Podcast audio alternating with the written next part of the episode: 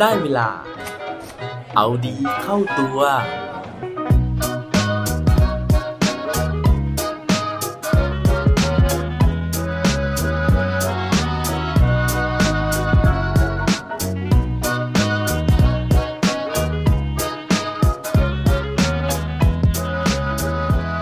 ชื่อไหมครับว่าการเล่นซ่อนแอบ เปลี่ยนอนาคตโลกเราได้ สวัสดีครับ พบกับผมชัชวานแสงปรีดีกร และรายการเอาดีเข้าตัว รายการที่จะคอยมาหมั่นเติมวิตามินดีดด้วยเรื่องราวแล้วก็แรงบันดาลใจ เพื่อเพิ่มพลังแล้วก็ภูมิต้านทานในการใช้ชีวิตให้กับพวกเราในทุกๆวัน ตอนเด็กๆนะฮะมีใครเคยเล่นซ่อนแอบนะฮะหรือว่าเล่นจะเอบ้างไหมครับ เชื่อว่าเวลาที่เราเล่นนะฮะเรามักจะสนุกนะฮะกับการเล่นแบบนี้ แล้วก็ถ้าสมมติว่าบ้านใครนะฮะมีเด็กเล็ก ๆนะครับ ลองสังเกตดูนะฮะว่าเวลาที่เราเล่นกับเขาแบบนี้เนี่ยมันทำให้เขาเนี่ยสนุกนะครับแล้วก็เพลิดเพลินแล้วก็ทำให้เขาหัวเราะได้ ซึ่งนั่นนะฮะเป็นสิ่งที่เด็กผู้หญิงคนหนึงนะฮะเขาได้ พูดนะฮะเขาได้ขึ้นเวที แล้วก็เขาได้พูดถึงเรื่องราวของการเล่นซ่อนแอบแบบนี้แหละนะครับว่ามันสามารถที่จะเปลี่ยนอนาคตโลกของเราได้ ส่วนที่ว่ามันจะเปลี่ยนได้ยังไง ถ้าเกิดว่าพร้อมแล้วไปฟังพร้อมกันได้เลยครับ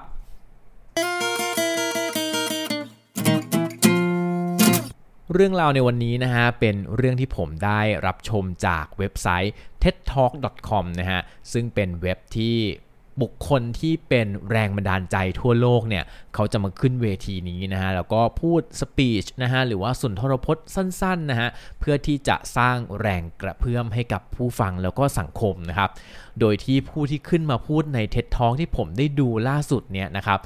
เขาได้ชื่อว่าเป็นสปีกเกอร์นะฮะหรือว่าเป็นผู้พูดที่มีอายุน้อยที่สุดในโลกนะฮะ แล้วก็เขาบอกเลยนะฮะว่าคนนี้เนี่ยอาจจะเป็นเกรตา ธันเบิร์กคนต่อไป สาเหตุนะฮะนั่นก็เพราะว่าเด็กผู้หญิงคนนี้เนี่ยมีอายุแค่ 7 ขวบเท่านั้นเองนะฮะชื่อของเธอเนี่ยก็คือว่ามอลลี่ไรท์มอลลี่นะฮะเป็นเด็กผู้หญิงนะครับที่อยู่โรงเรียนโกโคสนะฮะที่ประเทศออสเตรเลียนะครับแล้วก็มีมูลนิธินะฮะแล้วก็ back up โดยยูนิเซฟเนี่ยให้เขานะครับมีโอกาสได้ขึ้นมาพูดในเวทีนี้ โดยหัวข้อที่มอลลี่ไรท์ได้พูดเนี่ยมีชื่อว่า how every child can thrive by five นะครับหรือว่าเด็กเนี่ยจะสามารถที่จะเจริญเติบโตได้แค่ไหนนะครับในอายุ 5 ปีนะฮะในบนเวทีนี้นะครับมอลลี่เนี่ยเขาได้พูดนะฮะบอกว่าสมองของเด็กเนี่ยจริงๆ แล้วเริ่มมีพัฒนาการตั้งแต่อยู่ในท้องแม่นะครับ แล้วก็มีขนาดใหญ่ขึ้นใหญ่ขึ้นใหญ่ขึ้นนะครับ แล้วก็ พัฒนาการ 90%ของสมองของเด็กเนี่ยเกิดขึ้นในช่วง 5 ขวบแรกของชีวิตของเขานะครับ เพราะฉะนั้นเนี่ยผู้คนที่อยู่รอบข้างโดยเฉพาะพ่อแม่ผู้ปกครองเนี่ยควรจะให้ความใส่ใจให้ความสนใจนะฮะในการที่จะช่วยให้เด็กเนี่ยเติบโตขึ้นมาอย่างมีศักยภาพมากที่สุด โดยที่มอลลี่นะฮะเขาบอกว่าสิ่งที่สมองของเด็กนะฮะหรือว่าเด็กทุกคนต้องการเนี่ย มันประกอบไปด้วยสิ่งสำคัญแค่ 3 อย่างเท่านั้นเองนะฮะสิ่งแรกนะฮะที่เด็กต้องการเนี่ยก็คือ connecting นะฮะหรือว่าการเชื่อมโยงการเชื่อมต่อความสัมพันธ์นะครับก็คือมีการเชื่อมต่อกันระหว่างตัวเด็กกับคนอื่นๆนะฮะโดยเฉพาะผู้ปกครองนะครับอย่างที่ 2 ก็คือ talking ก็คือการพูดนั่นเอง แล้วก็อย่างที่3เนี่ยก็คือ playing หรือว่าการเล่นนะครับ เขาบอกว่า 3 สิ่งนี้นะฮะจะช่วยพัฒนาการให้สมองของเด็กเนี่ยมีศักยภาพสูงสุด โดยที่มอลลี่นะฮะเขายกตัวอย่างนะครับว่าการเล่นกับเด็กๆ แต่ละประเภทเนี่ยมันช่วยให้เด็กมีพัฒนาการได้ยังไงบ้าง อย่างแรกเลยเขายกตัวอย่างการเล่น copycat นะครับหรือว่าการเล่นเรียนแบบนะฮะเช่นการที่ให้เด็กเนี่ยเรียนแบบท่าทางของเรา นึกถึงเวลาที่เราเนี่ยไปเล่นกับเด็กนะครับ แล้วก็เราพยายามที่จะแลบลิ้นนะครับ หรือว่าเราพยายามทำท่าต่างๆ แล้วอยากให้เด็กเนี่ยเขาทำท่านั้นตามเรานะฮะหรือว่าเราจะสังเกตว่าเด็กเนี่ยพยายามที่จะเรียนแบบเรานะครับ การเล่นแบบนี้นะฮะมันจะช่วยให้เด็กเนี่ยมีจินตนาการนะครับ แล้วก็นอกจากนั้นเนี่ยมันยังช่วยเพิ่มความเห็นอกเห็นใจ เพราะว่ามันเป็นการฝึกตัว neuromiller ครับตัวเซลล์สมองที่เป็นเซลล์กระจกนะครับ ซึ่งเซลล์ส่วนนี้มันจะช่วยทำให้คนเราเนี่ยรู้จักเห็นอกเห็นใจคนอื่น การละเล่นอย่างที่2นะฮะก็คือเรื่องของการเรียกชื่อนะฮะหรือว่าการเรียกสิ่งต่างๆนะครับ อย่างเช่นเราสอนให้เด็กเนี่ยเรียกว่าสิ่งนี้คือส้มนะฮะสิ่งนี้คือมือ สิ่งนี้คือนิ้ว สิ่งนี้คือตาคือหูนะครับ สิ่งเหล่านี้จะช่วยทำให้เด็กมีสมาธินะครับ แล้วก็ยังช่วยเสริมสร้างเรื่องของการสร้างคำศัพท์ให้กับเด็กๆนะครับ เกมต่อมานะฮะก็คือเกมที่เกริ่นไว้ตอนแรกนะฮะนั่นก็คือการเล่นซ่อนแอบ หรือว่าการเล่นจ้าเอนั่นเองนะฮะเวลาที่เราเอามือป้องหน้าแล้วก็แร่แบบนี้นะครับเด็กๆเนี่ยเวลาที่เล่นเกมนี้นะฮะเขาบอกว่ามันจะช่วย build memory หรือว่าช่วย เสริมสร้างความทรงจำนะครับ นอกจากนั้นเนี่ยยังช่วยเสริมสร้างเรื่องของความเชื่อใจให้กับเด็กๆด้วย คือเด็กเขาจะมี expectation หรือมีความคาดหวังนะฮะ แล้วก็เวลาที่เขาเห็นหน้าเราครับ เขาก็จะรู้สึกดีใจรู้สึกเชื่อใจว่าเราอยู่ตรงนั้นนะครับทีนี้นะฮะหลังจากที่มอลลี่เนี่ยเขาให้คุณพ่อกับคุณลูกท่านหนึ่งเนี่ยแสดงการเล่นทั้ง 3 ประเภทนี้นะครับเขาก็พูดอีกนะฮะบอกว่าสิ่งสำคัญเลยที่สุดนะฮะที่เขาบอกก็คือเรื่องของ การคอนเน็กนั่นเองนะฮะการเชื่อมความสัมพันธ์นะครับ ซึ่งเมื่อไหร่ก็ตามนะฮะที่ผู้ปกครองเนี่ยไม่คอนเน็กนะฮะหรือว่าตัดขาดการสื่อสารกับเด็กๆครับมันจะมีปฏิกิริยาจากเด็กนะฮะ โดยที่ในวิดีโอที่เขาแสดงให้ดูครับ เขาก็จะให้คุณพ่อเนี่ยอยู่เฉยๆนะฮะ ในขณะที่เด็กเนี่ยลองเรียกหรือว่าเดินเข้ามาหานะครับ เด็กอายุประมาณ 1 ขวบนะครับ ทีนี้พอคุณพ่อไม่เล่นด้วยครับ เด็กก็จะเริ่มงองแง เด็กก็จะเริ่มลงไปดิ้นนะฮะแล้วก็ส่งเสียงกรีดร้อง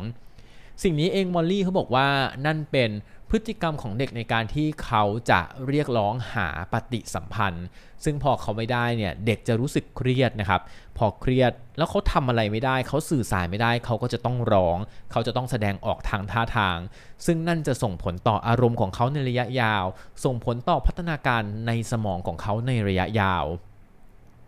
มอลลี่บอกว่า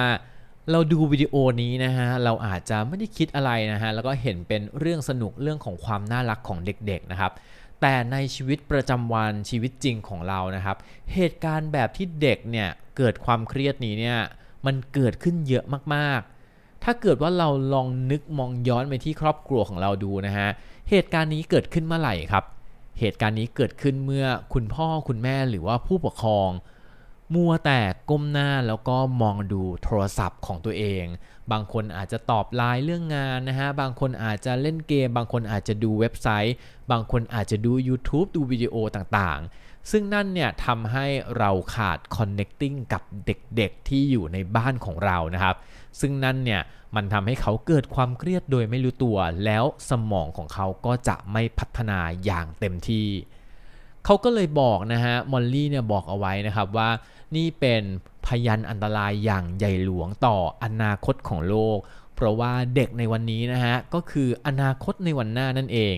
เพราะฉะนั้นถ้าเด็กในวันนี้เนี่ยไม่ได้รับการพัฒนาทางสมอง ไม่ได้รับการพัฒนาทาง EQ ทางอารมณ์อย่างถูกต้องนะครับ อนาคตของโลกเนี่ยน่าเป็นห่วงมากๆเขาก็เลยออกมานะฮะขึ้นมาพูดบนเวทีในวันนี้นะครับ เพื่อเรียกร้องให้ผู้ใหญ่ทุกคนนะครับ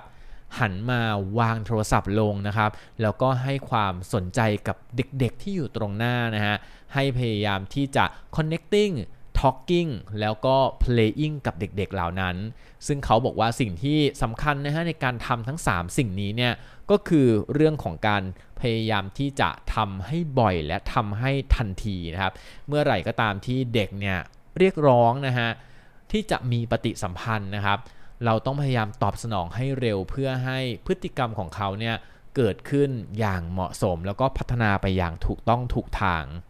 สาเหตุที่ผมเอาเรื่องราวของมอลลี่ไรท์นะฮะมาเล่าสู่กันฟังวันนี้นะฮะไม่ใช่แค่เพราะว่าสปีชของเธอนะฮะน่าฟังมากๆนะครับ แต่ว่าผมว่ามันเป็นเรื่องที่ใกล้ตัวเรามากทุกวันนี้ เพราะว่าตอนนี้เรา work from home นะฮะ เกือบทุกครอบครัวเนี่ยอยู่บ้านพร้อมหน้าพร้อมตานะครับ บางบ้านมีลูกนะครับ ซึ่งต้องเรียนออนไลน์แบบนี้ด้วยนะครับ เพราะฉะนั้นเนี่ยเวลาที่เราอยู่ด้วยกันนะครับ เราอาจจะเผลอนะฮะในการที่จะหยิบโทรศัพท์ขึ้นมานะครับ หรือว่าเราอาจจะเผลอในการที่จะ disconnect นะฮะหรือว่าลืมเชื่อมต่อความสัมพันธ์กับลูก หรือว่าบางทีเนี่ยเราอาจจะรู้สึกเหนื่อยนะฮะในการที่จะต้องโอ้โหเล่นกับลูกตลอดเวลาเล่นกับหลานเล่นกับเด็ก ๆ ตลอดเวลานะครับแต่ว่าอย่างที่มอลลี่ไรท์เขาบอกนะฮะว่าให้ให้ทนนิดนึงนะครับเพราะว่า เด็กๆนะฮะเขามีช่วงระยะเวลาเนี่ยแค่ 5 ปีเท่านั้นนะฮะในการที่เขาจะเติบโตอย่างสุดยอดนะครับ เพราะฉะนั้นนะฮะก็เป็นกำลังใจให้ทุกครอบครัวนะฮะในการที่จะอยู่ร่วมกัน แล้วก็ปฏิสัมพันธ์กันกับเด็กๆนะครับในสังกัดของตัวเอง แต่ว่าจริง ๆ แล้วนะฮะเรื่องแบบนี้เนี่ยมันไม่ได้จำกัดอยู่เฉพาะกับเด็กเหมือนกันนะครับ เพราะว่าบางครั้งนะครับกับผู้ใหญ่เองเราก็ disconnect แบบนี้นะฮะเพราะฉะนั้นเนี่ยก็อาจจะลอง จับโทรศัพท์ให้น้อยลงนะครับ แล้วก็มีปฏิสัมพันธ์กับคนในบ้าน เพราะว่าณเวลานี้นะฮะคนในบ้านน่าจะเป็นคนที่สำคัญที่สุดสำหรับเราในตอนนี้ หวังว่าทุกคนจะอยู่บ้านอย่างปลอดภัยและมีความสัมพันธ์ที่ชื่นมืนนะครับ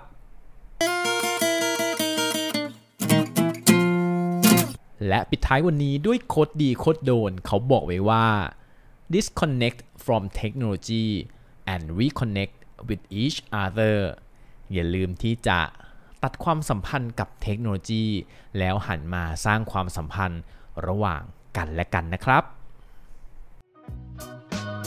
อย่าลืมกลับมาเอาดีเข้าตัวกันได้ทุกวันจันทร์ พุธ ศุกร์ พร้อมกด subscribe ในทุกช่องทางที่คุณฟัง รวมถึงกดไลค์ กดแชร์โดยแบ่งปันเรื่องราวดีๆ ให้กับเพื่อนๆของคุณผ่านทุกช่องทางโซเชียลมีเดีย สุดท้ายนี้ ขอให้วันนี้เป็นวันดีๆของพวกเราทุกคน สวัสดีครับ